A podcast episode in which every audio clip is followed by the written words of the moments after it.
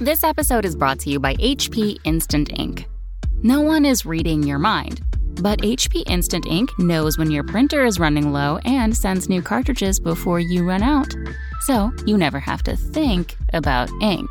For details, visit hp.com slash instant ink Spotify. Conditions apply. This episode is brought to you by PayPal. These days, choices are everywhere. Like, for instance, the milk in your coffee. Would you like it from a cow, a nut, a tree? Everyone wants options. And now your customers have a new option in the way they pay with PayPal in person. Just generate your unique QR code in the PayPal app for them to scan and start accepting PayPal in person today. Learn more at paypal.com slash US slash get QR code.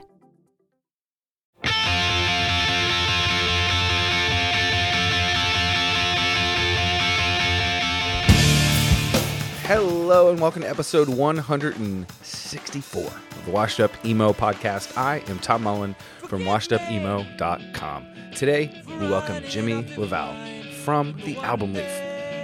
Jimmy and I met up in Los Angeles to talk about his early days from the 90s in San Diego, being exposed to DIY and Screamo, to touring with bands like the Get Up Kids, Piebald, and we also dived into his Album Leaf project, how he met Sigur Rós, Sub Pop Records days, and how he's now busy with film scoring. It all makes sense on how each one happened because he put himself out there and was involved. Jimmy's story is one of constant creativity and making connections. Thank you to all the Patreon supporters out there. You make this podcast happen. Any amount is greatly appreciated as it goes toward the upkeep of the websites, podcast servers, and distribution. If you want to help out, head on over to patreon.com slash washed up emo. This is episode 164 of the Washed Up Emo podcast with Jimmy LaValle from the Album Leaf.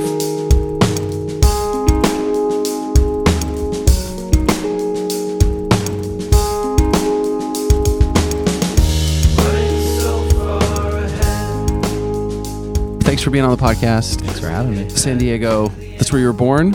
Born and raised. And so, getting into music, what were some of the first spots that you were seeing music or getting exposed to music early on? Um, my high school years basically was when I started kind of discovering um, just, you know, non-mainstream music, just the, the underground kind of underground world. Back then in San Diego, there was spaces. Uh, che Cafe obviously was um, one of the most um, famous spaces and still exist actually. Um, and a friend of mine actually just played there a couple weeks ago, which is so I. It's kind of nice to see that it's still alive and going. Um, and then back then too was um, Tim Mays, who's kind of a like prolific, uh, just mainstay promoter in San Diego. He has a venue called the Casbah, but the Casbah is a bar, so obviously I was you know underage. But he also promoted just a, many events throughout the San Diego, just in different places. There was a I, I specifically remember seeing this um, concert. That's uh, it was called Mayday, and it was at the Starlight Bowl in Balboa Park, and I've never seen or heard of another show ever to happen there. Wow. Again, um, and it's this old, just like you know, amphitheater out outdoor, and um, it's the first time I saw like Three Mile Pilot, which was a huge kind of influence for me back in and uh, those days, and just kind of discovering. And it was like a San Diego scene showcase, you know. Um, a miniature and like drip tank and uh, chinchilla um, Oh, right. like all there's like that that era of San Diego, which is like 93, 94 kind of era. Um, you were still in high school. Still in high school. I graduated in 96. Um, but throughout that time period too, it seems like there was a bunch of like venues popping up. Um, there was this place called Cafe Chabalaba, um, which in my mind, I feel like in the time period, I thought these places were just so big, or just like you know, but in in reality they were just you know little kind of coffee shops and stuff like that. Like there was also shows at Espresso Roma at SDSU, um, which was also near the old.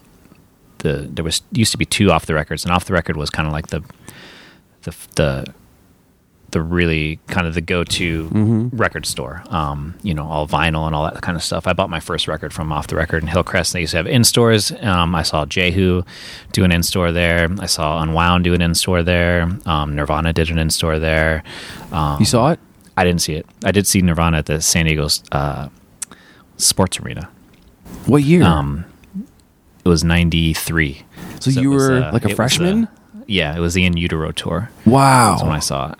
Um, Lucy's fur coat, and I think uh, somebody else opened for what I think I want to say it might have been Smashing Pumpkins, but I did see Smashing Pumpkins at the at the uh, Del Mar Fairgrounds in this around the same time period. But What's crazy? I just finished Yeah. Uh-huh. reading "Serving the Servants," which is Danny Goldberg's book about Nirvana, and what's it's more of a music business side, and it's got these you. He's talking about these conversations with Kurt where he's literally concerned about what the punk kids will think. Yeah, And we were talking you know, Right. just a little bit earlier, just sort of like that mentality. Like I feel like Right. he was still this giant artist, but he still was like, well, Yeah. "What are the punk kids going to totally, think?" totally, yeah, exactly. how did the how did that start then was what was it what was appealing about that scene or just that ethic that connected you versus just throwing the radio on I th- I feel like it was just it, it, it was just like it was like an onion really because it was like you couldn't find I- it all First, yeah, you couldn't find it all, and I felt like my first. I think my first introduction to that world was Fugazi, and then from Fugazi, it just kind of like I had a girlfriend in high school who was obsessed with Fugazi, and you see you. you. would see that sticker and their logo like everywhere all the time. You know, it was like that sticker. Right. Everybody had that thing, um, and that kind of peeled off. Yeah, it was just like Fugazi, and I bought. I remember the first record I bought was In on the Kill Taker, like my first actual vinyl that I bought myself was in on the kill taker. And i think from there i'm not sure how it happened but like the just yeah the layers of the onion just kept being peeled and i would just discover more things find more things meet friends and f- discover things from friends. Um, because yeah i mean as we like this was the mid 90s or early 90s and there was no internet there was no anything it was just literally record store word of mouth friends shows um, going to a show and having no idea what you were going to see. Um, do you miss that?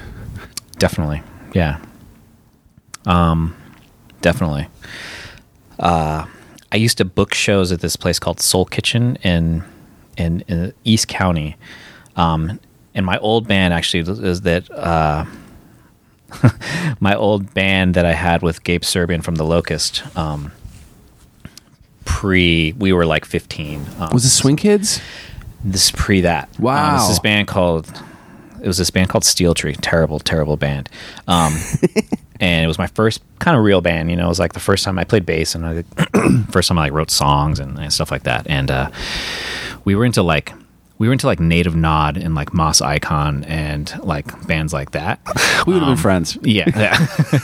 um, and like that, like whole, like kind of like you know mono talking, you know, um, also like still life, which was uh, which was around too that time period. Um, but our music didn't really reflect that. Our singer kind of did, but it was more like you know, that was around the time of like Kerplunk, Green Day, Kerplunk, and that was like you know before the kind of um, and b- around the time period that Dookie was just about to come out too. So there was a lot of like that kind of um, those that era of things being kind of pushed. Um, but that band was really bad. My the point of this this little tidbit story is the fact that um, we played a show with Blink, who are now Blink One Eighty Two, and um, back then it was on a uh, the way you could be paid for shows was on a, a tally door tally Right. basis, a dollar. It still you know, happens. Like whoever you say, oh, who are you here to see? Dude, you get a mark, and that's your that's your dollar.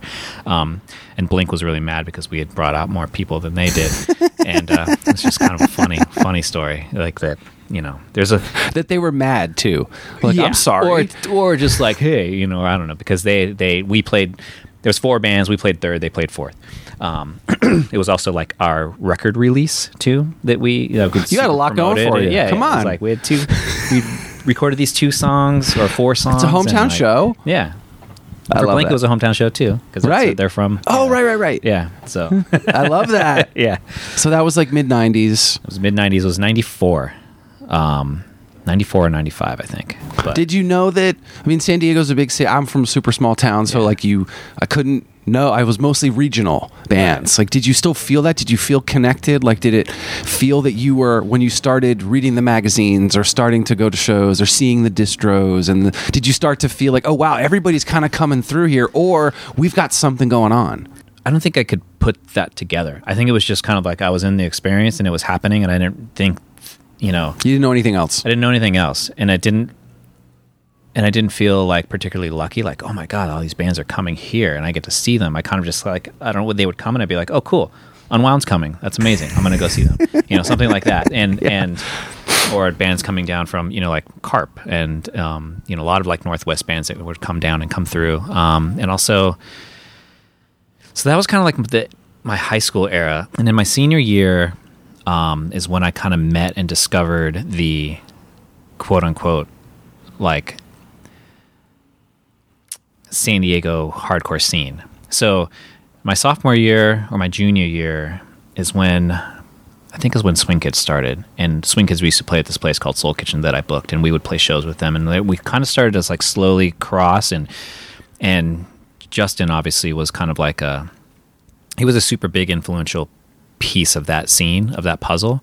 Um, and predating him was Aaron Montaigne, who was a singer for Antioch Arrow, and Antioch Arrow started, and Gravity Records started, and all that kind of stuff happened, and that was like really um, That's huge. huge and huge for San Diego. You know, like Heroin, um, the band Heroin, um, which Aaron played drums for. Um, and that was when the haircut started, and the clothes, and the high water pants, and like the the look. You know, was like all of that kind of originated back then, and we all just like f- it just ate it up like candy. You know, like everybody just started like cutting their haircuts, and we were called Spock rockers, and like all this kind of stuff. You know, um, You guys high water that pants, term. and like yeah, we hated the term. Or I think we started to embrace it too. There's photos. Actually, Justin just sent me a because we used to go to um, Olan Mills, which was like a photo and like take we would take like these all these funny photos with like the you know the proper backdrop, Right. the library books or the like Yeah, you yeah. know, all that kind of stuff. And we have these series of photos with all of us as a crew. We would just go down and take these photos. And it's kind of cool actually because it was before obviously iPhones and you could just like snap a photo. It's Like we'd go and we get these like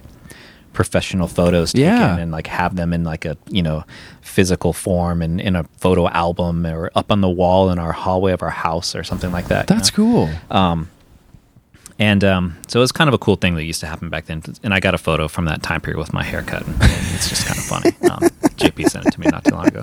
Um, but anyway, so I discovered that, like, I remember seeing bands like that time period. I never saw Antioch Arrow, um, but there was this, there was a lot of house shows happening. It was like Clikatat, Ikatowi, um, Swing Kids, um Unbroken, um, uh, and that whole, there's bands like Julia, uh, these like kind of like smaller bands that never kind of didn't really get that far out of San Diego, but I think for a time period they did.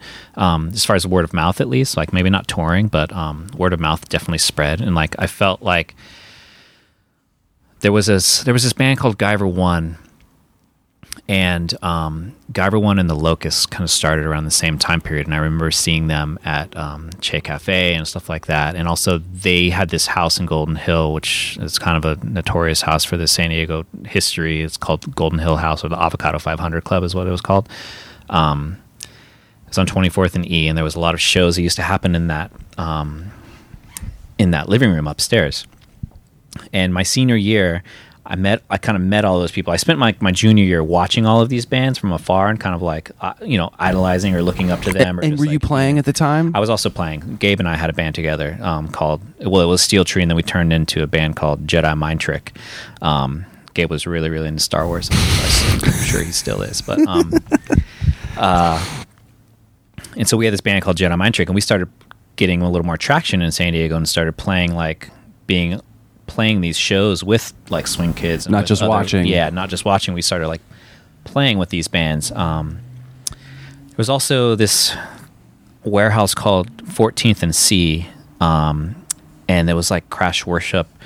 It was a guy from Crash Worship that ran that place and um this guy Skyler is really cool and just kind of embraced us and took us took our band on and would put us on a lot of bills that he would do at his warehouse. Um so we'd play with like Three Mile Pilot um before I knew them and um, just like that was kind of how we started to like started to blend with these things and and uh and then my senior year the guitar player for Guyver One um I don't know met all those guys they were looking for a new guitarist. And my best friend um in in high school and I started playing guitar for Guyver One.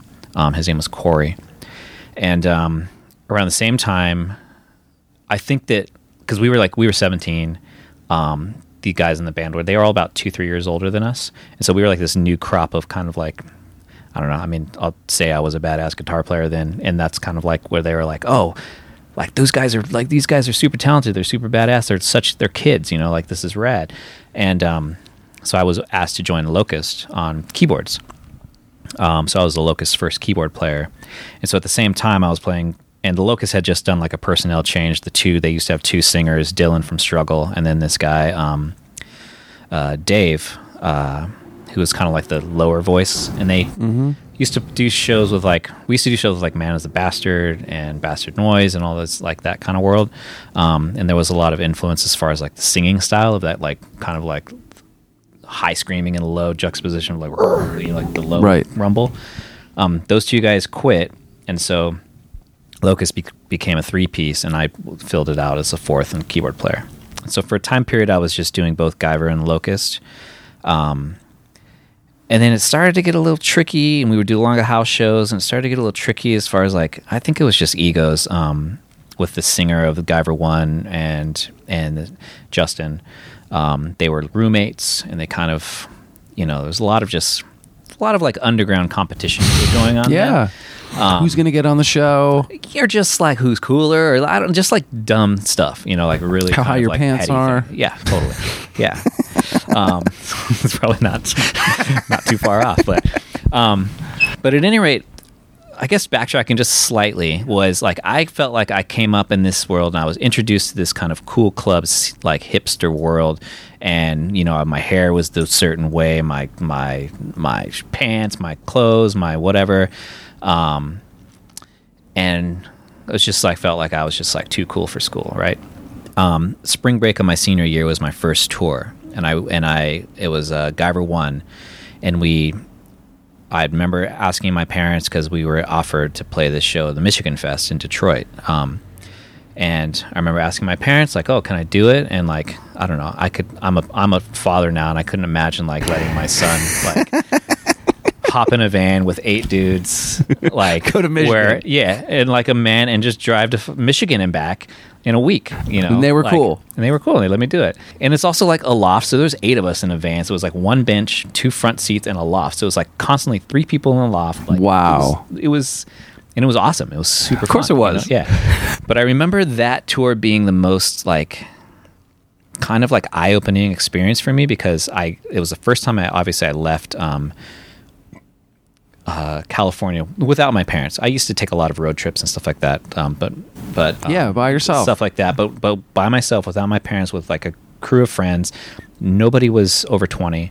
Um, and we had these shows set up and it was the first kind of my first exposure of like i remember playing um i think we actually played eric from christie front drive's house on that tour In Colorado? in colorado um it would have been boulder Put in Boulder, yeah. yeah. Um and just like picking up the pieces along the way and doing all these house shows you know like i, th- I remember meeting a really strong crew of hardcore kids in lincoln nebraska um and playing house shows there just like playing all these things. And the thing was is like getting out of my stuck up too cool for school San Diego immediate scene and being exposed to all these people that kind of wore their hearts on their sleeves and the Midwest like just culture and like also like the Michigan Fest and like all of those people that were just like seeing bands that were I mean we like they they were the they just were that they were like emo you know like that was like you know, Yeah. as we don't want to say the word but really but it's like they were like the legit like you know they would be playing shows and and playing and like crying on the like the singers crying and like everybody's everybody's bummed and stare. I don't know. It was just this kind of funny like whoa this is insane but also like such like vulnerability and honesty behind it at the same time that it was just like wait a minute Euphoria. yeah A it's little like wait a minute like here I am this like stuck up 17 year old like think I'm too cool for school kind of kind of kid me being exposed to this world of people that are just really open and really honest and really heartfelt and really warm and really caring and really genuine. And it was like this is amazing. Like this this scene is something i want to be a part of. This is like this is incredible. Um, and we had that somewhat in our own thing but there was a lot of like snobbery Yeah. between us and just like you know stuff like that. But that was the tour that i met christopher um, Sprague, who was had a band called Constantine Sankathi, um, and met him. They played the Detroit Fest. I met him that, and we kind of all like had this like, Michigan Fest or Detroit Fest? It was Mich- two uh, different. d- d- well, Michigan Fest, but it was it was out. It was was it called Detroit? it was called the Detroit Fest. There was also a house. What year in- was that? That? Would have been ninety six. Yeah, they hadn't. I'm trying to remember because I'm seeing the flyer right now, and I just remember Right. like those those were stacked lines up li- lineups. Yeah, I mean, when you look back at those things, it was like, and it was these just empty where like VFW halls kind of like things with like two stages or no stage, and it was just or on the floor. Um, I remember there's I've seen so many photos of those shows, and it's like if there was a stage, most bands opted to play on the floor Right. anyhow. Um, and um, yeah, it was just it was just it was cool. Um, and the people I met during that time definitely were just it was the kind of thing where it's just like they're open, honest, cool people. And it's like, man, this is just like, I felt like it was like a personality change for me, something that was just really profound, like for me to see that kind of like attitude and not feel so kind of bottled up. work together. yeah. Hey, I'm doing Yeah. this. What are you doing? Right.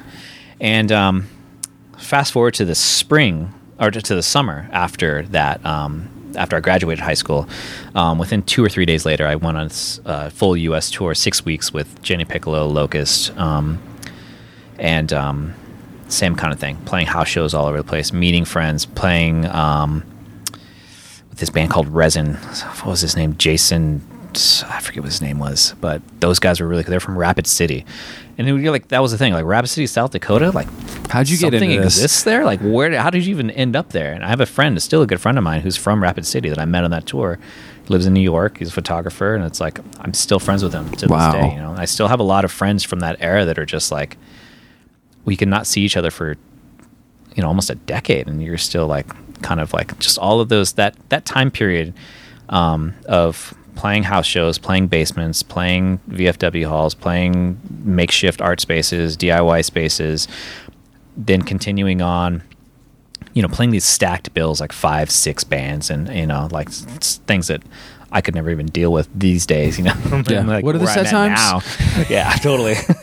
um, um, just like just the looseness and just like not caring, and then also like continuing and like staying, sleeping on people's floors, like sleeping on the house, listen, staying up with like local kids that you met that day, like listening to records and discovering new music, and just like talking about bands and talking about this and talking about the scene, talking about politics, talking about um, you know, I don't know, like back then was also like an animal rights thing, Right. Just like huge, just a lot of like a lot of different um, stuff that just was just really connecting, you know, with a lot of the that kind of community, and then creating friendships, creating pen pals, like writing letters back and forth, and and um, you know things like that. So that kind of like exposure into different communities across the states, like knowing that there was a community just like us in Rapid City or just like us in like Mississauga, Canada. This guy, I remember this guy Gordon, who was just like, um, I can't remember what he was, but also all those festivals as you would play, you would also meet like the local like distros and like, exactly those districts, zines and they had the their people. zines, and you open that up, and you're like, oh, Yeah. well, oh, that's happening in Maine. Yeah. Right. Exactly. yeah. Cerberus Shoal was from from Maine. Right. And that was a band too. You're like, what? You're like they're from Portland, Maine. I was like, and that band was really, really awesome, prolific. I think they're like a 12 piece or eight piece or something Wow. like that too. Um, which was unheard of back then too.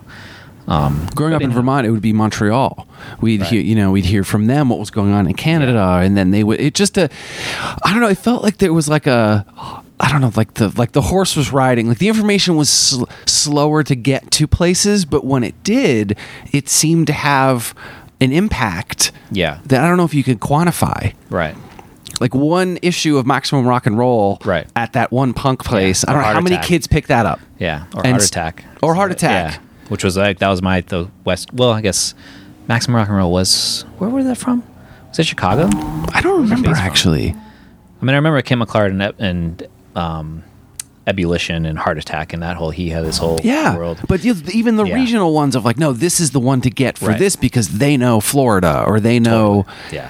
and that discovery part. Yeah. I mean, your brain that first tour must, and then especially that summer on the six week one. I mean, Yeah. you're a sponge. Yeah. It doesn't. Everything's coming in. everything. I think everything for the next three years of that time period for me was I was a sponge. it was just everything was just Yeah. You know, I went to Europe for the first time in the in '97. You know, like that was my first tour With the Um, locust. with the Locust. Um, we did shows with Final Exit and Refused, which you know, like played in Umeå, Sweden, and and then also discovered a world of people with our haircuts. It was kind of funny. they were like super influenced by the San Diego scene, you know, Yeah. like all of our uh, our style and stuff, and um, and that was a huge tour for me too. Um, just the people I met and all, just that whole that whole thing. Vique Simba, Yeah. from, um, I love Vique. yeah, she booked that tour for us. Like we flew, flew, landed in London. She picked us up at the airport. We Get drove, out. We stayed at her, we stayed at her dad, her dad's house in Leeds. Played our first show in Leeds, and she drove us the entire tour. Um, was, she was at Victory, right? She was at Revelation, forever. yeah, she yeah, just Revelation. left I know. Yeah. like a year ago or maybe Yeah, six months I get ago. all those labels confused. Victory. Revelation, and all, all that stuff. Yeah. They wasn't, all. my, wasn't my scene, but yeah. But um, but That's yeah, really that cool. I the- mean, that was. I mean, you got the crash course. yeah, yeah, that was how. What It- was it feeling yeah. like? Did it feel like it was going somewhere? Did you think at that moment? Yes, you don't know now. Yeah. Like you knew now, but like, did you? I'm gonna do this. Like I wanna. I wanna do X. Yeah, I did. I mean, I didn't think it was. I didn't think it was possible. I guess, and when I first went to Europe, it was like, yeah, it was just an. I. It was an. It was the same kind of thing, and also playing with like. That was where also where I first like discovered squ- squats. You know, like just we would play in a lot of houses that were just squatted and like these huge spaces. And also Europe, they like they just cook these massive meals and everybody's fed and everybody's happy and everywhere. Like it's just such a it was such a rad community, Right. Like to, to discover in Europe above the level of the states. And states everywhere was warm too, but there was like a there's and there still is like a, a an added level of warmth and just generosity and hospitality in Europe um, that existed. Um, and then uh, the talent of bands too, and like their sound was a little bit different too because they're European, and but there was a lot of bands that were kind of you know along the same lines of doing the same kind of music, but just like their sound was just that much different, or like that much tighter, or like the tone of their amps, or you know stuff like that, where like where you, you would just kind of like grab on to a lot of things and just being and it was just discovery of like seeing a really good band that you never heard of you didn't hear their record you didn't know what they sounded like you would just see it right there in front of you standing on the floor in front of you you know I think nine times out of ten never being able to hear vocals because everybody's just Right. got their amps They got two lamps it's too loud. just- everybody's just you know and it was it was awesome it was just really awesome it's not to say now isn't awesome because the way to be able to connect with people and and talk and uh, you know be able to connect by the internet and but I love that you're at that show and you're not um, you don't have your phone. Like you're in the moment, you're there. There's a photo I have of a show Yeah. of I was at, and every face is looking at the lead singer. Yeah. and I I don't know. I my dad was a teacher. He taught. I you know he taught. You need to look at someone when we talk to Yes. him. That that was important. I feel like you were in the moment. Yes, and that like, I'm sorry to do that, but like I I literally just got like tagged by um you know Jesse Keeler from um he was in DFA No. from above 1979 and I know the band. I don't yeah, remember now he's him. in Yeah. MSTRKRFT um where he does that but basically he just uh tagged me in this photo of an old show from um I, th- I know you know Sean Scallon Yes. remember him the old old school photographer Yes. um, yeah um man, where is it? Um, there it is. So this is old photo. I think it was a show in it's Constantine Sankathi. Um, and then yeah, he's he's he just tagged me He's like photo bomb and picked two. I think he I'm- tagged boom, me in right this. there. I'm like, I'm right. Wow. Terrible haircut. Terrible. Sh- like, I don't even know. I have no idea. But like that was you know. And this band, I like this is the kind of thing. I like look at that. You can see it like right there. Like oh, yeah, they're you know, losing their feeling minds. it, losing their minds, you know. And I remember Joe; he was such a performer, like the singer for Constantine, and like, you know, It was just, and Ian was such a like all of these guys. Like when they played a show, you were just like, whoa! Like I've never seen a band with like that much emotion and that much like just letting it go and feeling it that much, almost to a point where you kind of question. You're like, well, that's a little maybe too much, but you're like, no, they're like. They're legit, like it's like legitimately being felt in a, in a way. I saw this band called Frail from Oh, yeah. Philadelphia. Yeah, of course, yeah. And the kid that got grounded for playing the show in Burlington, he like talked about it. He's like, "I'm being grounded when I get back, and I wasn't mm-hmm. supposed to do this tour." But then it was like the most epic, you know, thing. Yeah. And people still talk about it. Yeah. And so I feel like the you're right. Like That time period is like that's a very real time period right there. Like that's like the that's that time period, that moment. But time. we had it. We didn't have the internet, but we maybe had it. We maybe dialed up.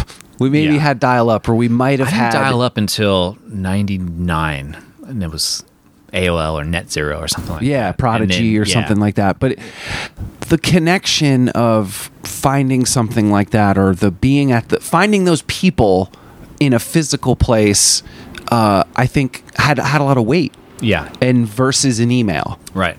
Yeah, totally. or an instagram friend Yeah. No offense to any of that stuff it's No. fantastic Yeah. the weight of The phone call. yeah the phone call Yeah. talking to someone hearing their yeah. voice Hey, I'm gonna. co- I'm so well. What's going on? I'm coming through on. You know, looks like we can like book a show around this time period. Like, what can you do something? Oh yeah, let me call my.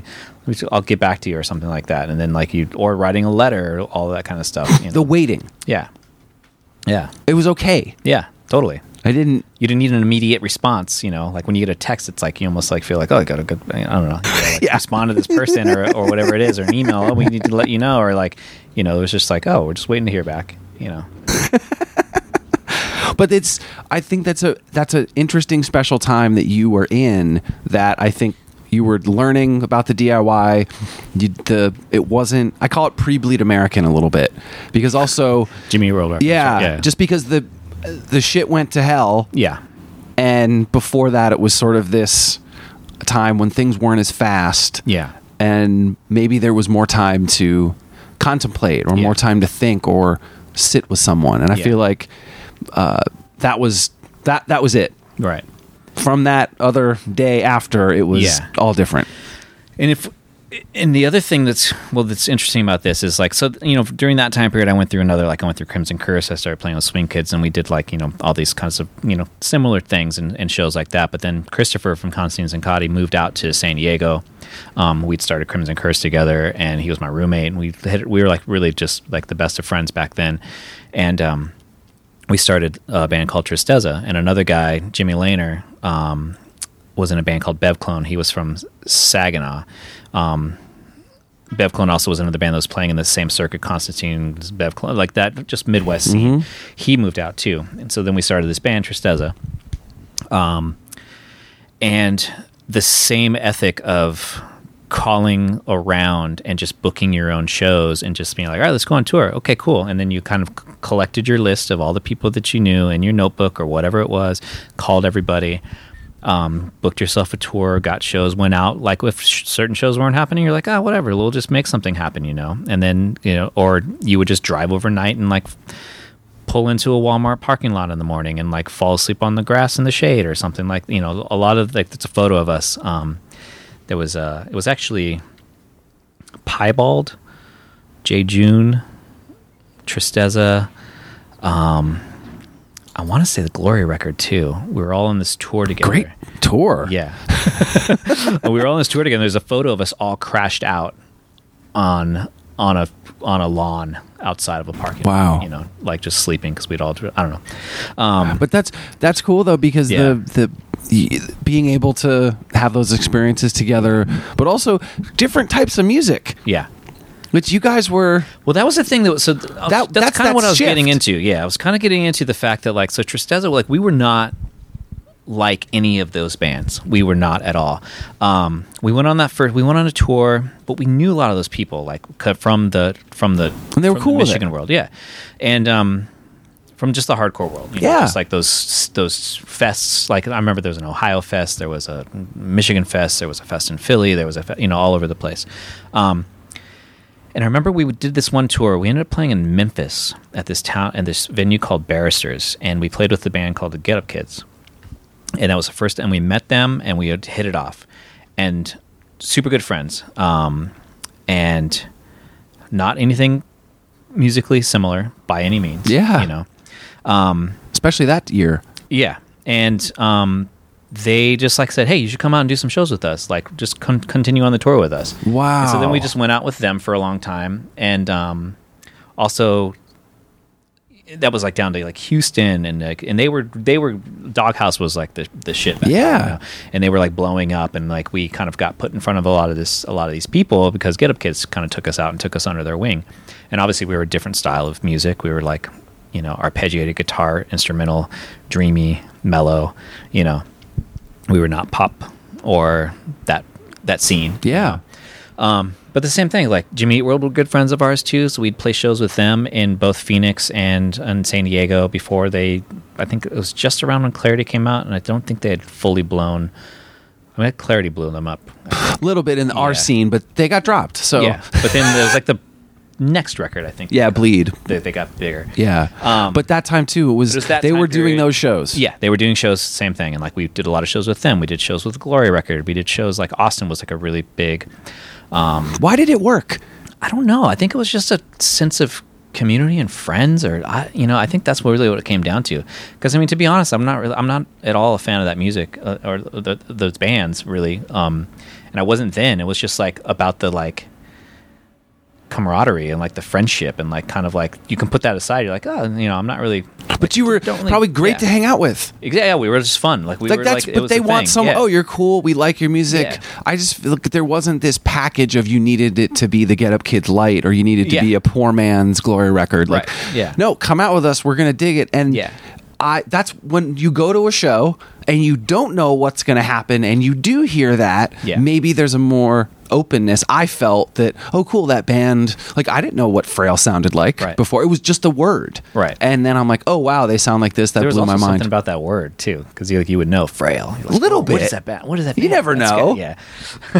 but it's tough. You're right. That Yeah. one's a little probably a bad example, but I think that's an interesting piece where you were in these harder bands, punk bands. Oh, it's San Diego, and then you shift and say, "I want to, I Yeah. want to make this type of music." What was, what was the urge to So- make that type of instrumental arpeggio sort of stuff? So for for me, I was always, um, so around that same time period is kind of when I discovered the Chicago scene, and that was a scene that Chicago and Louisville. So like Initial Rodan, records. Rachel's, um, uh, June of forty four, Tortoise, obviously, um, and kind of everything that trickles down from Tortoise and all their projects, and and um, I can see where this is going. yeah. And so I kind of like discovered all of that. Um, and um, at the same time as also listening to like Crossed Out and Rorschach and, you know, like Man is the Bastard and like Shotmaker, which there's like Maximilian Colby and like Hoover. Right. So there was kind of like, you could see like the different You had a Jekyll and Hyde a yeah, little bit. But also, like, there's all these bands in the, across the middle. There was so much. There was. There was such a juxtaposition of like the Rachels to like crossed out, um, and you could kind of create this whole arc of bands that kind of just fit all the way like evenly through the middle of like, oh, this band's a little, this band's this mellow, and then a little bit harder, a little bit harder, a little bit harder, and then this is like the extreme or whatever. Um, and there was so much music like that, and and it was good. It was all really good, and like I was a fan of it all, really. Um, of I remember that Shotmaker record was one of my favorite records. It was a Shotmaker Maximilian Colby split too, which was amazing. I don't even remember where those bands were from. Um, there was a Hoover Lincoln record that split. That was Two Sided Coin, I think was what it was called. That record like blew. There was all this, this all of this music that I was discovering. Um, and at the same time, I mean, I discovered Angel Hair a lot earlier, but then Angel Hair turned into VSS, which was a little bit more, just a slightly more accessible. You know, um, they were still like really heavy. And that was also the first band I saw with their own light show, which I thought was really cool. um, and it was just Sonny stepping on like I think probably power strips, right. but like also like Andy from VSS used um, uh, um, uh, he had a Juno 60, and it was like kind of the basis of their whole sound. And he would switch back and forth between the Juno 60 and um, and the bass.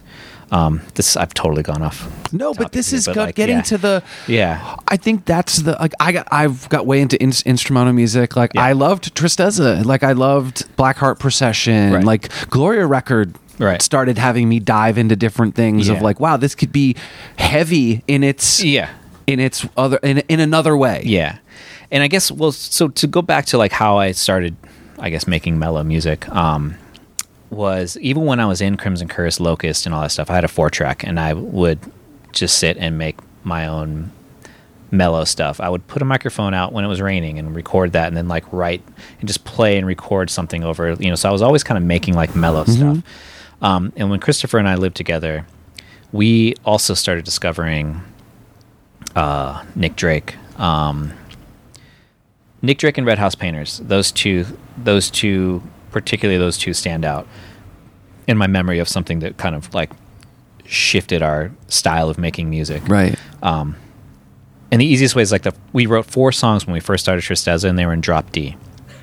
Um, and then from then on, we had this extremely weird tuning that we used, that I still use today. Um, that you know can be dropped. It's a couple strings dropped here or there, but basically it kind of stemmed from discovering that Nick Drake never played in standard tuning. Um, Mark Kozelek, who's in Red House Painters, never played in standard tuning.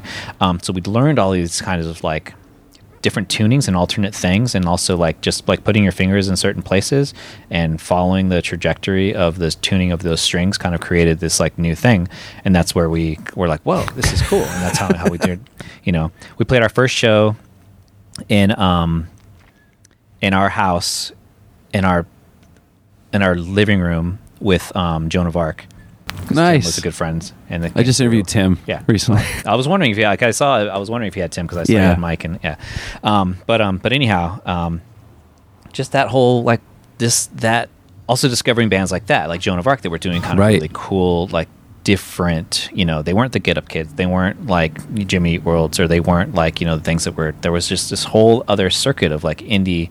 Smaller, smaller, smaller bands um, playing in basements and playing in houses that were Right. like, making really cool, interesting music, and that kind of was like, and a whole different group of people. yeah, that too, yeah, Like look different. Like Yeah. in had different zines. Right. Totally. Totally.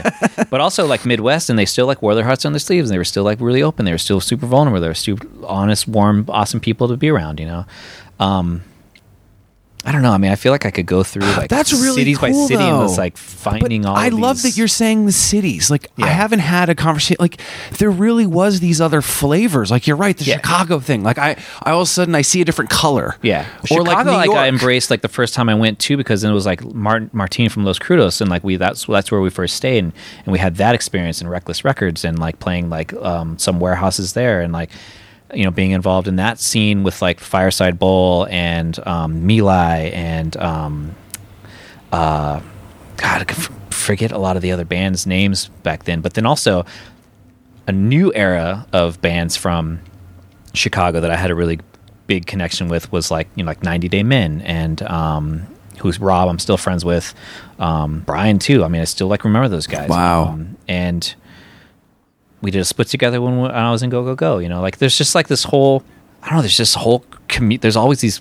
amazing communities within each city that kind of like represent that city to me in a way like of just like the people and know? then supportive. Yeah, and supportive. of saying, "Oh, yeah. this is your new thing. Yeah. Cool, play this show." Yeah. it doesn't matter. yeah we'll play with it you. doesn't Yeah. need to be chugga chugga hardcore. It doesn't Right. need to be whatever. I remember um, Crimson Curse. We played at the Michigan Fest, and also Tristeza did. Like basically, Crimson Curse. Those guys flew out, which was also like a kind of a crazy thing, like a mind blowing thing. I think it was also right after J- JP had done Jerry Springer.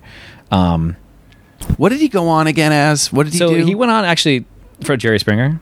He um, they just concocted this story. Um, my ex girlfriend was actually involved in it too. She was on it. Um, JP and Alicia were a couple in real life. Um, they also ran 3-1G together and stuff like that. Um, and they basically concocted this like love triangle story, or it turned into another like everybody everybody just cheating on each other with under the same roof, basically. Scott Beibin was involved too. I don't know if you know Scott Beibin. No. he did Bloodlink Records, um, Right. Philly, and um, He Yeah, put out the Frail thing. Yeah, He put out totally. Frail. Okay, Yeah. wow. There's a lot of stuff, rad stuff on Blood. Yeah. But, um, um, uh, but yeah, like there was this whole like just kind of love. And it was all thing. concocted. It was all fake. Yeah, Amazing. It was- Well, of course, I mean, they- TV's yeah. fake, but- yeah, but it was like along the lines. But they got this. They got the flight out. They got hotels. They couldn't see each other. It was this whole th- deal. Anyways, I think I think it was the same time period that we did do that Michigan show. So it was Tristeza played, and then Crimson Curse guys came out, and we also played a Crimson Curse. So one night we did Tristeza, the next night we did Crimson Curse. Same thing. We went to the Fireside Bowl. We played a Tristeza show. The next night we did a Crimson Curse show. Wow. So it was like the totally, and because Christopher and I were both Tristeza and Crimson Curse, and it was this like juxtaposition of like kind of our old worlds and stuff. like Yeah. that. it was really cool. Um, but uh, What did it feel like looking out? Like, was it the same kids? Was it? yeah, it was all the same kids Yeah. too. Yeah, and they were all. Yeah, I mean, it was a thing. It was like the same kids. Everybody was just open, accepting, like fans, music Right. fans, just fans of music. You know, fans of shows, fans of live things happening right in front of you. Um, yeah, I don't know. And it was pre. I mean, it wasn't like nowadays you go to see a show and it's all on a sound system. It's all on a this. There's like a you know, there's a stage or there's some kind of separation or some kind of whatever. But um, even in rooms that had those stages and that kind of separation, there's still a different feel of it. You know, it's like kids all over the stage and like everybody was invited up to just like gather around or the Yeah. bands would play on the floor and like you know would barely use the sound system no i don't need a mic you know don't mic my amp I'll just turn up you know stuff like that so Well, it's great that it was Yeah. accepted, you know, that change. Yeah. Where they could have been, you know, the Dylan moment where it was like Judas, you know, Yeah. heretic, like, but no, you, you were able to um, transition into something that you loved and it's still connected. So I love that. I mean, the first two Tristeza records for me were how I fell asleep in New York when I first moved there that's cool um, because spine and sensory and dream signals Yeah. or the seven okay cool like Yeah. those were like how I fell asleep because it wasn't that I fell asleep. It's just it was, uh, it was so obviously I lived in a shitty apartment Yeah. and crazy neighbors and Yeah. like, but to be able to. Uh, have that I feel like the I didn't think I could remember instrumental music because you Right. always think of it as classical, There's and you're even- I- I forced, you know, Yeah, I still think I still know people that are like, I don't know how you write instrumental music. Like they're just so torn, they're like so connected to their Yeah. lyric uh, and like the the, the the structure, you know. Um, But now that it's like you listen to it enough, you see the loops, you see the where this is Yeah. connected or what that note I've always written in a verse, chorus, verse, chorus, bridge, chorus. It still feels like that. Like I always write like that. Yeah. it's instrumental. There might not be actual words, but I'm always that's my structure. Like pretty much to this day, I still Yeah. do that. You know, it's still the same thing. It's just that a melody, the vocal is a different is an instrument and it's a different melody or something. you know? And then did it feel like st- doing the Tristeza stuff? Did it feel like did it open again? Like, oh wow, I've got this whole like you said, you're seeing the Red House Painters, or you're seeing Yeah. those other ways to write. Yeah. it must have just been okay. Now we're gonna go in this world. Yeah, it definitely to me felt I finally I felt like I felt like you know when I was in the Locust and when I was in Guyver and when I was in Crimson Curse and Swing Kids and all of that hardcore stuff. I still have a look. This is like my first my first tattoo um, on my on that summer tour. I got this in the basement. You know, Of course you did. Yeah, loc- on the Locust tour, so Locust inside my lip. Um, and also, I was 18 and told it was fade after five years. You know, here I am, 41, and still alive and kicking. But um, anyhow, um, uh, that time period was I was a teenager. I was like I was it, I was just a sponge. I was discovering this whole world. I Right. was like I'd play shows and my fingers would be bloody from like, you know, beating the shit out of my guitar when I was playing and like throwing myself and stage diving and jumping off bass drums and you know, playing shows naked and just like, doing all of these things that were just like, you know, a teenager like i'm just oh this i'm a te- this is amazing you know and then i felt like okay cool i did that and i kind of then started to discover music that really spoke to me and like creating music that really spoke to me and kind of represented me as a person and what i wanted to do um, so that was a kind of a yeah a nice like kind of just fulfilling moment to just start creating That you could do I- it. yeah It wasn't that you needed to rely on the hardcore band that made the money. I Right. know money in quotes, but like money money and no quotes. zero quotes, zero yeah. money, zero quotes. But just that idea that it wasn't relying on I need to go do that one record or that one song. Like I can move on and do this. Yeah. And it's this other world. Yeah. And I think the community part, I love that. That you I could still have call the friends same today. numbers Yeah. for two different bands. Yeah, I still have friends from that world, from the same, from like our hardcore days. That when I come through on tour, I those are the guys I call, the people I And they're gonna come out. and they're gonna come out. Yeah, we're still friends. You know, it's like it's great. It's great. And then you were when did Album Leaf was that that was during Tristeza too. So I started album, album Leaf kind of was born because um, Tristeza was like my main band. Tristeza was like after after all that hardcore the, the hardcore world. Tristeza was my main band, and um, obviously I'm I played more I I play more than just guitar, um, and during that time. So I was always I was making my own music on four track, um, and I heard a, a guy actually, um, a really big Leaf fan who's become kind of a friend um, through the years, actually found my first tape that I released um, in '98, and it's it's fine. You know, it's not great. It's but it's but it's cool. I'm Right. just like, oh, and it's all guitar based, um, and it was basically because when I was in Tristeza, everything that I would write for Tristeza that I don't know, maybe didn't get used or something like that, or any ideas that I would come up with um, that didn't get used, kind of became album leaf stuff. And also the the biggest piece of the puzzle of how album leaf kind of came to be um, really goes back to me playing in Go Go Go Airheart, um, which I played drums for Go Go Go Airheart, and um, the way that that band operated. And I also learned a lot from those two guys, uh, Mike Vermillion and Ashish Vyas, um, Hash, who he's he's now plays bass for Thievery Corporation. But back then, those Oh, two wow. guys, um, those two guys, I can't remember how much older Mike was, but I, I want to say he's probably ten years older than me, and and and Hash was he's probably six years older or something like that.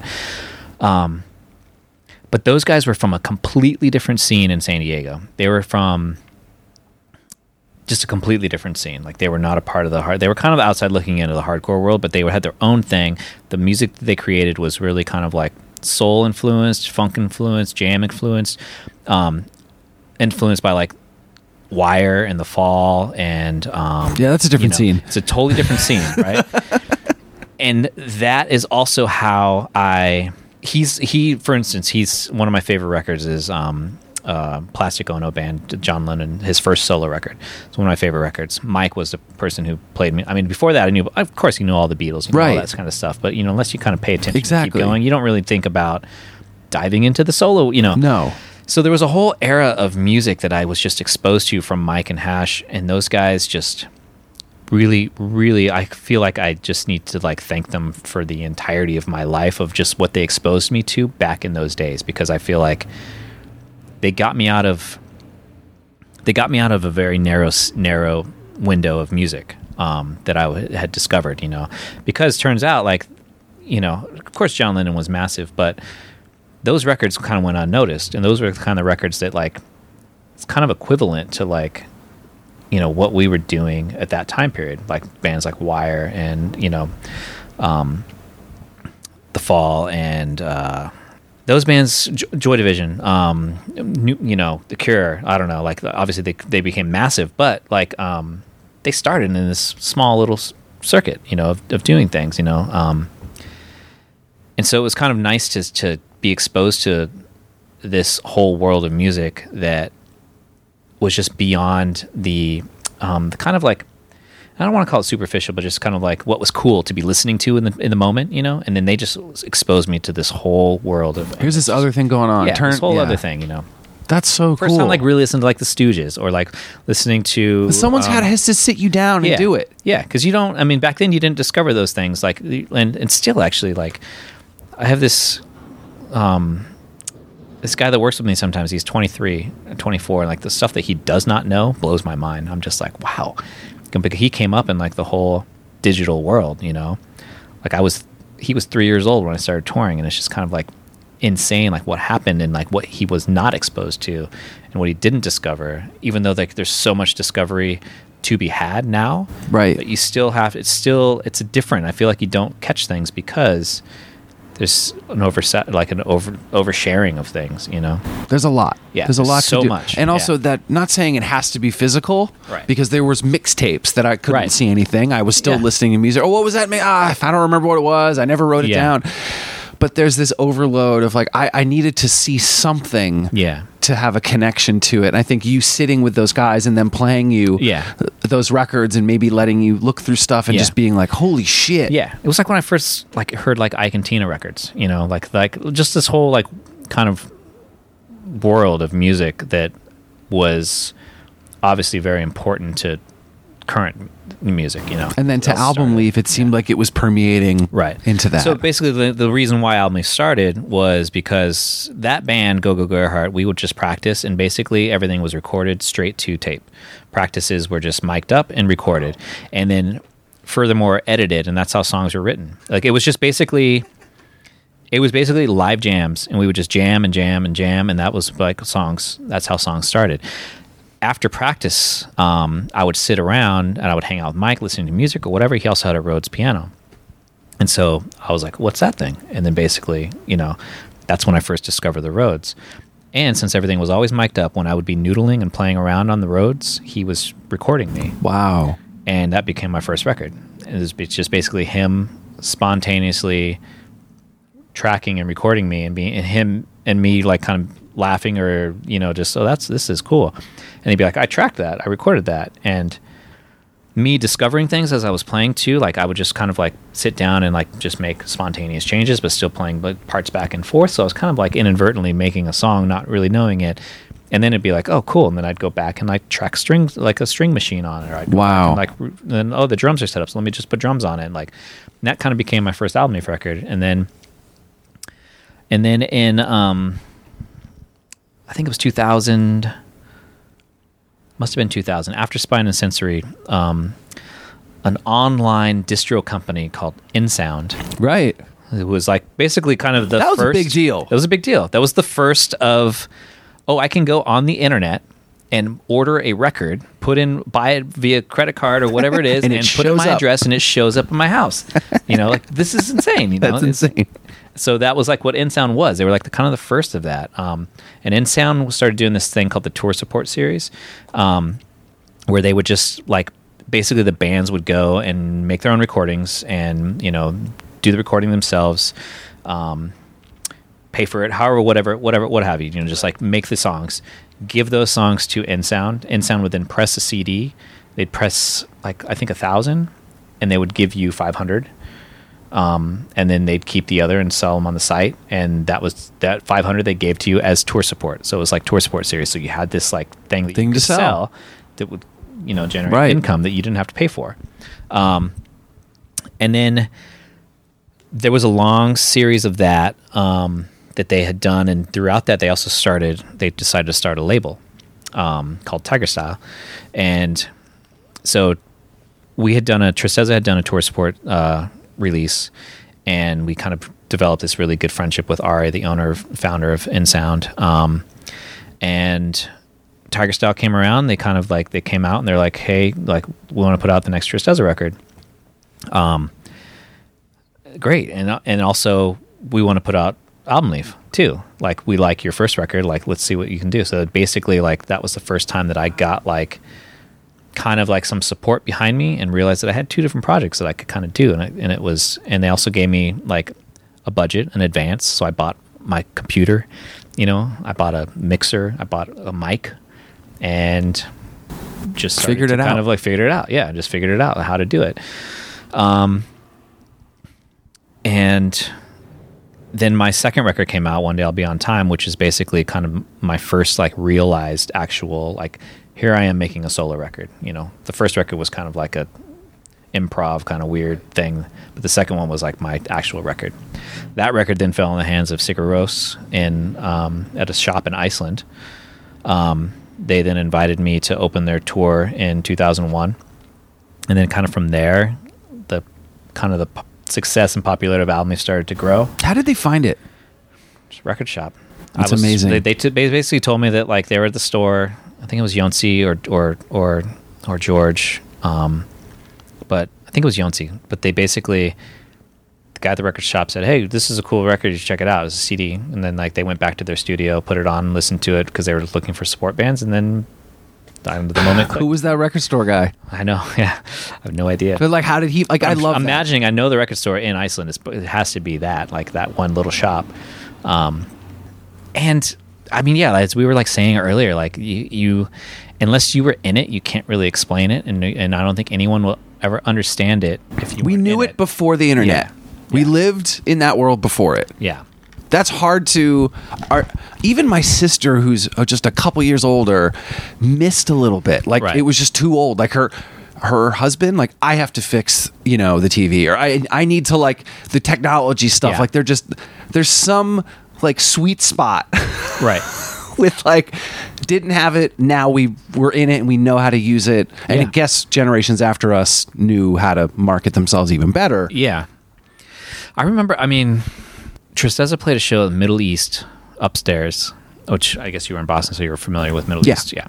So, um, which Mahmood, who's my current booking agent, like, and I've worked with forever, booked Middle East, um, Mahmood Sheikh. Um, and, um, that was funny too. I've worked with that guy for like, well, like 20 years. It's crazy. Um, but anyhow, like, Welcome he- to the podcast. Yeah, totally. um, and uh, so we booked this show, and there was this band that played too, wanted to open for us. And Tristeza, like we'd hit Boston so many times, we were like doing great. We're selling out Middle East upstairs. Like we sold out the previous time. We did it again. We sold it out.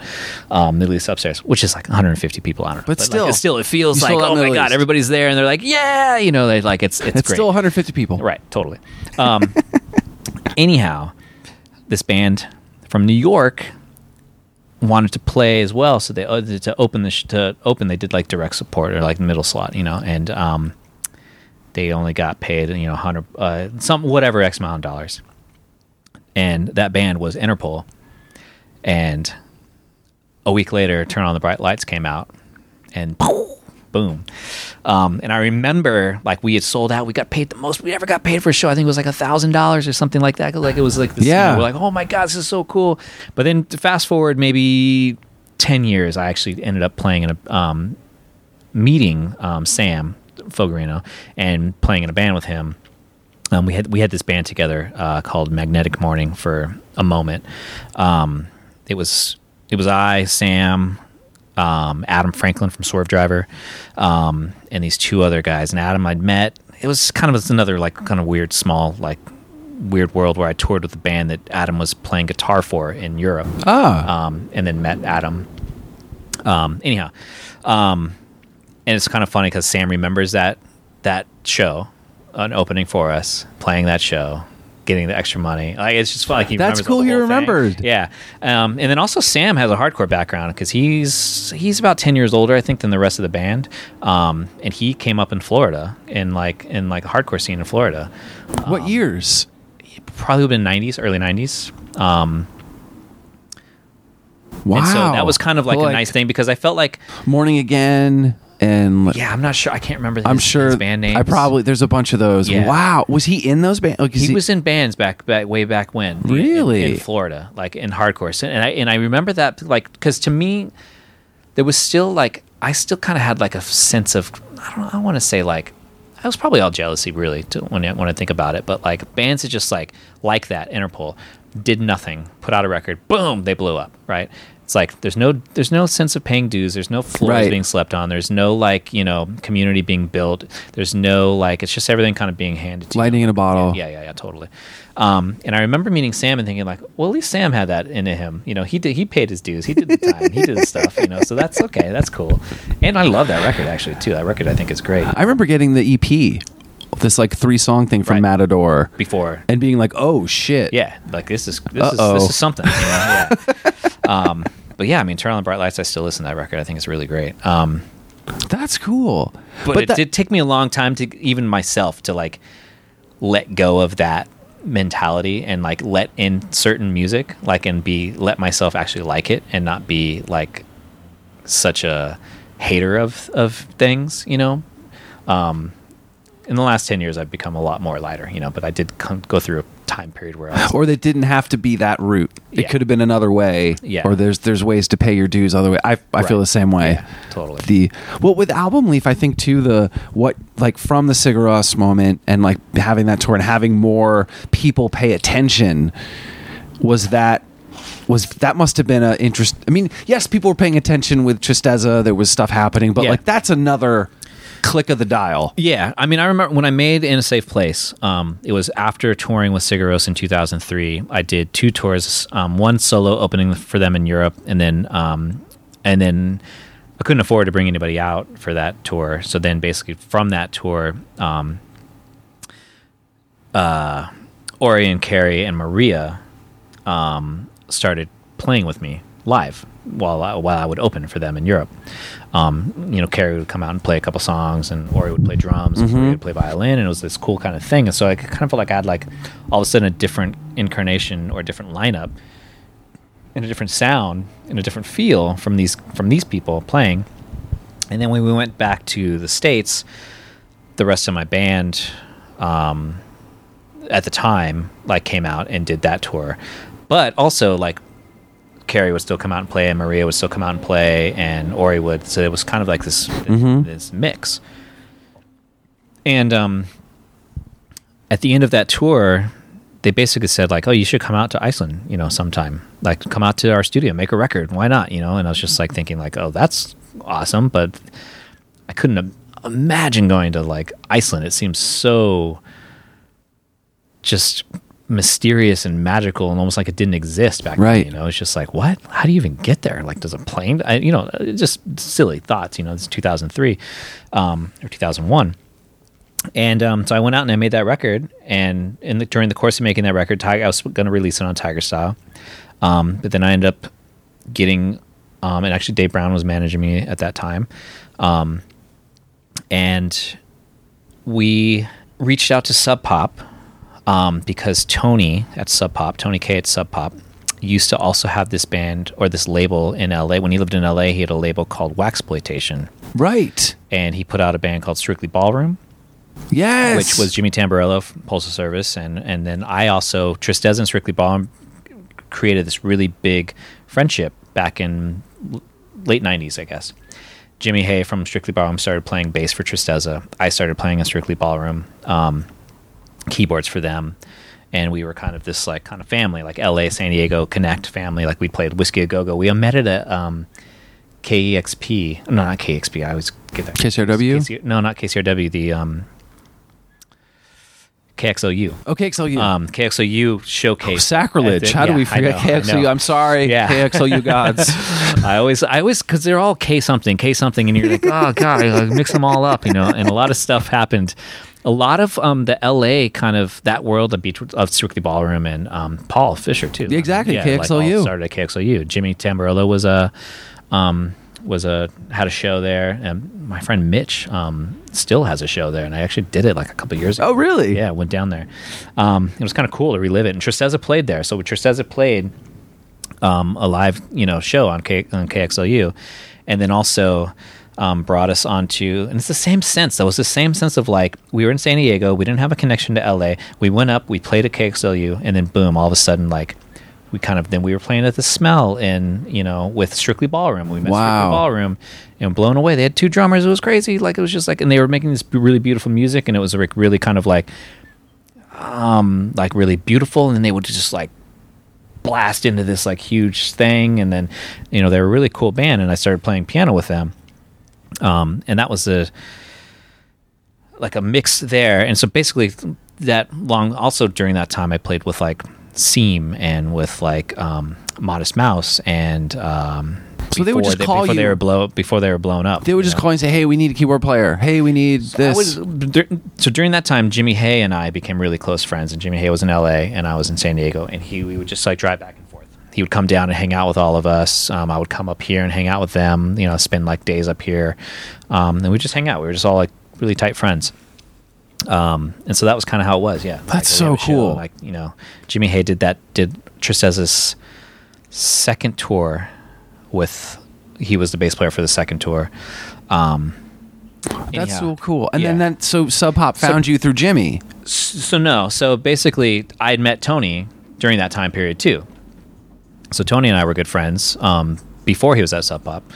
And then um, he moved to seattle to go to sub pop. And then when we would come through Tristeza, we would actually stay at tony's house and sleep on his floor and hang out with him.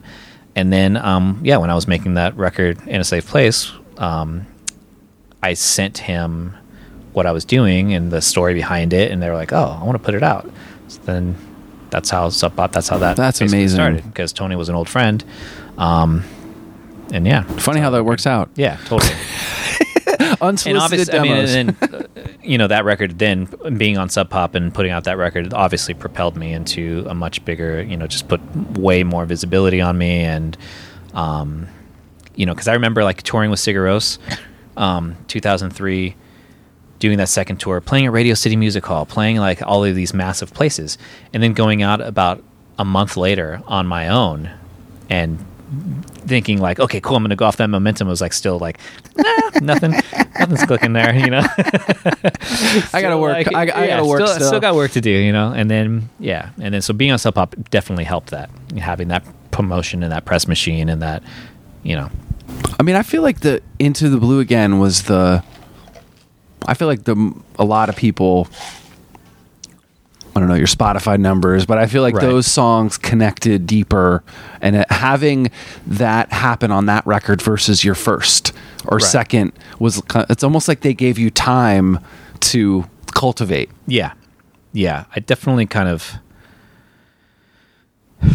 I guess it started to feel more of like falling into a sound. With- Right. With with, In a Safe Place, I was still kind of discovering like what I was wanting to do and you know, like just kind of making songs that just were happening, discovering electronics, discovering programming, discovering like a lot of, you know. And I feel like Into the Blue again was when I kind of fell into what I felt like was my you know my sound had not really i mean like like my sense of melody my sense of atmosphere my sense of like those things didn't really change um, but like my sense of focus i think more so fell into place with into the blue again Yeah, and I think Yeah. those songs and the the I was singing. more comfortable i was older yeah and you know I Three started- songs had singing. Yeah, I started singing on on In a Safe Place, but I only sang one song, and and Paul from Blackheart came out and, and did that with me, and Paul basically kicked me into gear to sing. He gave me like I don't know how many shots of vodka, and I was really loose, and they could hear it in that take. It's on your way, and I'm just like it's the first time I sang on it,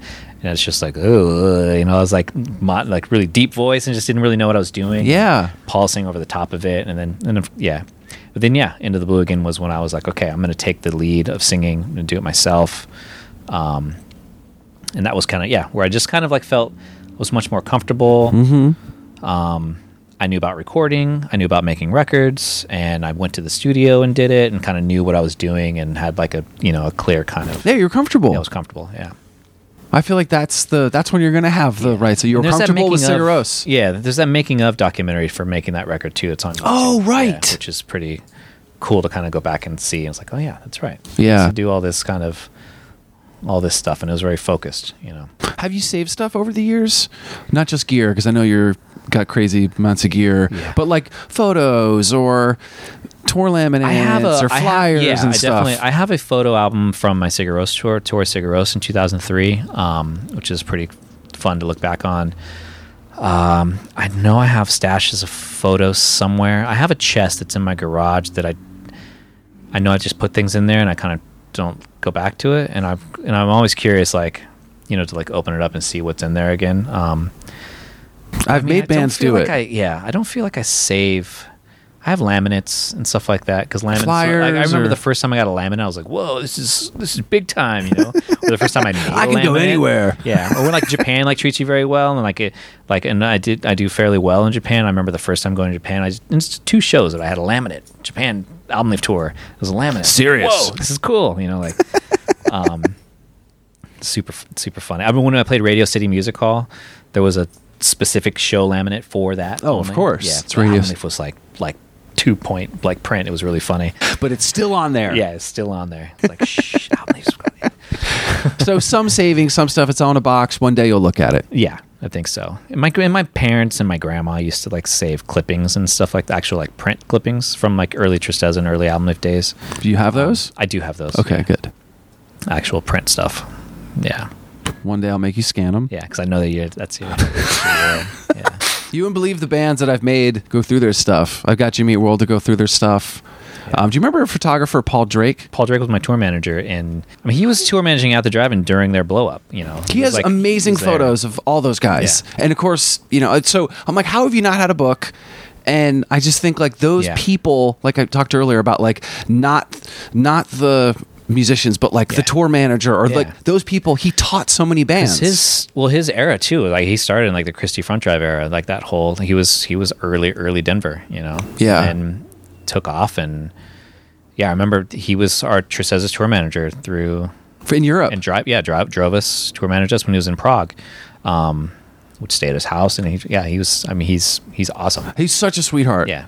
You know the the connections like that, and Right. It's almost like still reaping rewards now Yeah, for your bands. right, totally. and for everything you're doing. And I wanted to mention the Eastern Glow recordings. yes, Well, you started that to re- reissue stuff that hadn't been out or that was discontinued. Um, it's more stuff that was discontinued and out of print, um, and also uh, being able to, I guess, being able to do it too. So that was kind of the thing too, because I remember. So after my Sub Pop um, contract was up, and I was kind of and and I did an EP. It was forward forward return EP, um, and also uh, my first soundtrack was Torey's Distraction, and I wanted to just put those out, and so I I literally just pressed CDs, and so that was kind of the beginning of Eastern Glow, but I wasn't named that or thought of. Um, I think the first official release was maybe when I got the rights for Seal Beach, which Paul Fisher put out, um, Paul and Dave on Holiday Mat or Better Looking.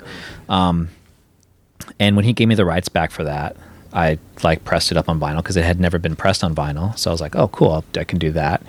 And then pressed up Forward Return on vinyl. Um, did a seven inch um, when I was kind of gonna just before I went with Relapse. I was kind of um, just in line to just do it myself. Um, and so we pressed up a seven inch to because I kind of had that mentality too. It's like, oh, seven inch. Nobody cares about seven inches anymore, I don't think, and nobody really probably seeks out to buy them. But for me, this is just like a it's a staple in my Yeah. like in my vinyl upbringing and just my discovery of things was like getting somebody seven inch, you know. Um, so I felt like pushing putting a seven inch out, and making an exclusive like vinyl only song, um, which I think is still exclusively vinyl only but yeah, and then starting to think about it more, where like I got the you know, one day I'll be on time and um, orchestrated Rise to Fall were just straight up out of out of print. They were just gone, and and then I think somebody said that they saw it on the wall at Amoeba for like one hundred and seventy five dollars, and I was like, that's ridiculous. right. like I want to put, I want to redo that. and, Yeah. like have it be accessible and like. I just don't. I don't know. I mean, I know that there's a lot of the vinyl hungry and a lot. No, it's fucked up. dig- I don't care Yeah. that it's this color and there's only four. I want to just play it. yeah i want to i want the music i don't you know like people do like I, and i know that it's like i was a part of this uh this this this guy has this vinyl channel called too many records and um he literally does have too many records he just has a you know he's it's insane what he has um but his music taste is also very across the board like he has Right. like, all of pearl jam's records but then he has like all of like Aphex Twins records, you know, so his his, his Across taste is across the board. Um, but he's all about the variants. He's all about the like this, and he's all about digging out and finding this like particular press and doing this whole thing. And then like, um, and I mean, yeah, there's something to be said for that for sure. Um, but for me, yeah, I want the music, and I just want the music to be accessible. That's why I was never opposed to streaming or to Napster or to any of those things. I was always a like, I would rather people have have it and be able to hear it than Because they're going to be more apt to go see you. Go buy the t shirt. yeah, okay, exactly. That was my that was always my statement during the Napster years was like Can't well, download a t shirt. yeah, and there was like you know I was thinking the first time that like this couple that was in their 60s came to my show at Fireside Bowl. You know, like if you've That's been to the amazing. Bowl, it's a Yes, it's a you know? dump. It's like it's a shitty sound system. It's a dumpy room. The bowling alley. And they came because of Napster? They came because of Napster, and they stuck around. They waited. They said hi. They wanted to be like, "Hey, we discovered you on Napster," and I was like, "There they are with their like CD and their T-shirts that they bought," and like, and I was just like, "That is fucking awesome." There was there's a value to Yeah, that. there's a value to that. That's more important than being like, "Fuck you, pay me," or like you know, Right. Of course, pay me too. You know, like you're still putting out art. and you discovery. make music, but discovering, like having it there. You know, Making it easy. yeah. We make it hard. Right. We meaning music. We make it hard. Right. It's not. It shouldn't be that hard. Yeah, it should not be. Yeah. uh, I want to get quickly get into the soundtrack stuff because I think that's really interesting and a natural progression almost from Tristeza and Album Leaf because Right. you can hear those as movies, Right. and TV. Yeah, which is kind of how it's, it's how it started. I think that record "In a Safe Place" was also the kind of the that entire record was used on the TV show The OC. Oh, right, right, every right. single song except for "Over the Pond," probably. Um, but every song, and also one of the songs ended up on the soundtrack for the for the OC. Um, so there was like a time period where like I don't even think I put it together that films could be scored by somebody like me. Really? Yeah, I never put it together. Like it never really made sense to me. Like I I was I had a lot of success in the licensing and my songs being used for sync, um, but never really thought about scoring. It just it just didn't click. You know, I just didn't think that like Right. you know, I, I wasn't familiar even in those years. Like I wasn't familiar with like who Hans Zimmer was or who like, um, I think I, I knew who Danny Elfman was for sure, but I didn't. But also to that, I felt like, oh, that's like you know, Danny Elfman from Oingo Boingo, and he just kind of makes you know like that kind of thing. Yeah. I love Pee Wee's. You know, I love I love all Tim Burton. Like, and it kind of felt like a a pair, but I didn't really put it together that it's like, oh no, he's actually scoring and putting. You know, anyhow, I mean, that was kind of like my my mentality and and and, and outlook of it. Um, and then like 2004 until I mean 2009 really um I just had a lot of like and I still do have a fair amount of like licensing and sync usage and and it's and it's um pretty steady um but in 2009 I played this show in at the Launchpad in Albuquerque um and this guy who uh plays in a band called Bellini which is a band from Sicily that Damon Che used to play drums for. Um, but these these two, this Agostino and Giovanni, um, they're from uh, Sicily, and they basically have this band. Um, and any short story long, basically, um, the bass player for that band was like was that they had gotten added to the bill of our album leaf show at the Launchpad, and um, the bass player for that band struck conversation with me basically like on our connection the he plays in Bellini and I knew them and um, when I was in Blackheart we did shows a lot of shows with Agostino and Giovanni and, and Sicily and stuff like that um, and basically they he said hey my friend of mine made this documentary it's really heavy it's really this you know kind of beautiful story she followed this girl with this really like um, you know uh, rare syndrome um, and she used a lot of your music in the soundtrack. She wanted you to see it and see if it was cool for you to to to let her use your music. I was like, "Oh, sure, totally." And then like gave me the DVD of the of the film. I sat in the van driving cross country watching it, you know, with like my CD dri- DVD drive like being Yeah, shaken and everything, like, and I was like, ah, I got to start over, you know, whatever. um, but like watched it and um, um, I think it's probably my wife or my manager or somebody of that time that was just like, you, should, you maybe you should just score it, like just offer to score it. So I didn't. I was like, okay, cool. And I know she didn't have any money, so I was like, look, can I just? What about if I just score it? I'll just score it for free. Like, well, how about that? You know, I, You're going to learn something at the same time. yeah, and so I had nothing going on, and that's basically how that happened. So then that happened. Um, I scored it, and it was kind of like a lot of like, you know, I was like doing not sound likes, but obviously like following more of what she had laid in there temp wise. You know, Mm-hmm. didn't really have my own voice, um, which is kind of why it turned into something that I could kind of release as a record because there is like actual songs, Right. you know, because I was following other kind of like guides of temp music that was being used. Um, and then my wife is in film and, in, and is a filmmaker and documentary filmmaker, and she has you know a lot of friends and a lot of connections in the documentary world. So she kind of like was like, "Hey, you should look at my husband. He's like starting to That's out." awesome. And like basically, kind of she like set me down the path of um, somebody was looking for a score for their film as, as this Wonder Wo- uh, the second film I did was called Wonder Woman um, Untold Story of Superheroines um, and it was a film about Wonder Woman how she represents you know the growth of feminism and and you know through the years and how she was as a you know one of the only female action heroes um, dating back to the 30s um, and how her role changed um, you know through the years of the growth of the feminist movement and just you know equality and everything and how so that was that that film. And the filmmaker needed a um, composer. And so my wife did that connection. And um, so I scored that film. And that was also along the lines of like she was a little more like she had a heart song and she wanted it to sound like heart. So I made it sound like of heart you know like there was that kind of thing where I was like doing a Right. lot of like you know um, but also kind of slowly discovering my scoring voice within that film a little bit um, and then the producer for that film was a friend of another film that was being it's just and it's so kind of spiraled that way you know? Turns out like the narrative films that i've scored um, now um, i've done three with these filmmakers justin benson and aaron moorhead. Justin was actually hired by dave brown my old manager to film me making into the blue again Wow. which is that, that video for- that exists was shot by this guy justin So he already knew you. and he knew me. And he then years later he made his first film. It was all sound design. Um, they released it, opened at Tribeca, um, got traction. Was like kind of a you know a little like genre Blip. indie favorite. Right. Made their second film or started to make one. Starting to he wrote a second film. Came to me and said, "Hey, I'd l- love for you to score this film." And I remembered him as the guy that I knew from San Diego who came out on tour with me, shot, you know, like filmed me and like stuff like that. Was a cool dude, but I didn't, you know, I was like, oh, okay, cool.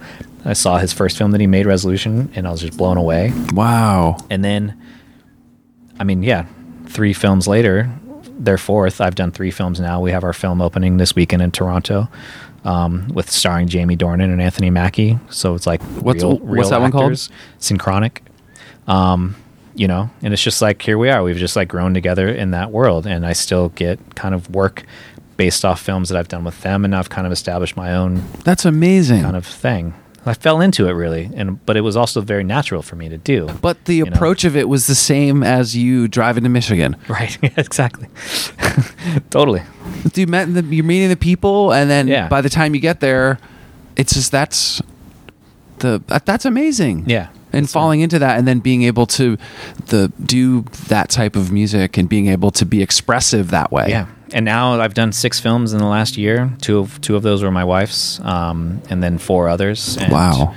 I was back to back to back to back, and it's it, the the juggling of album leaf and scoring is is a little tough, but it's also you know I'm I don't know I'm I'm a father. I'm older. I don't have as much interest in spending half my life on tour anymore and it's, so it's kind of it's making sense you know? But i do want to continue album leaf and i do want to like find ways to do things and make them make it really special and make it more of an experience rather than just coming in and seeing an album leaf show you know? Like i want it to be something behind it you know? Something that's and then the little more- visuals too, which I know. Yeah So what's the, so is that what's next? Kind of juggling the scoring because that's turning into a beast on on, on top of yeah, the album leaf. Yeah, I mean that's kind of you know I, I have things that I want to do and release uh, you know with album leaf, and I also want you know the uh, this year alone we're starting uh, a project of basically working with modern current artists that I truly love and respect uh, the music that they're making and having them kind of re-look at that record in a safe place and having them start new versions of those songs and working together to kind of recreate that record in a cool way because I do want to celebrate that record um, but at the same time I personally am not really a fan of the go out and play the record front to back thing. You know, I know that fans probably appreciate that, but for me, like I just want to keep it more interesting and more exciting personally. Because also we've, if you've seen Album Leaf in the last You played all those since those- songs. we play those songs. Yeah, I mean it's, it's not, you know, it's not rare The- that we're going to play. yeah, it's not the deep yeah, cut. It's not the deep. Yeah, we, we're going to play those songs. You know, so I want to be able to represent those songs in a cool way and have them be something that's new and fresh or facelifted or, or whatever it is, you know, or have somebody play somebody else's version of it or um, just kind of create like a special happening around it rather than just here's the song, here's how it was, let's play it. you Right. know? So Looking at things a different way. yeah, I remember I played a ATP. I played at a ATP festival in um, in uh, England in 2015, and they and that was the first time they I was asked to play in a safe place, um, and also Max Richter was asked to play Blue Notebooks, and then Notwist was asked to play Neon Golden, which is one of my favorite records of all time. And when I saw the way that they performed Neon Golden, it that's I think when something clicked for me because they didn't play it in sequence. Songs were like just like improvised and like jammed on and everything and you could tell that they were playing the record but it was just they went in so many different places it was just like They were enjoying it. it was a performance it was like you know they put together a lot of thought and like put together this whole thing and and perform that record in a way that was I like I want a recording of that as well as being able to put the record on and listen to that you know so that kind of changed my perspective of of how to do something like that and, and wanting to do something different.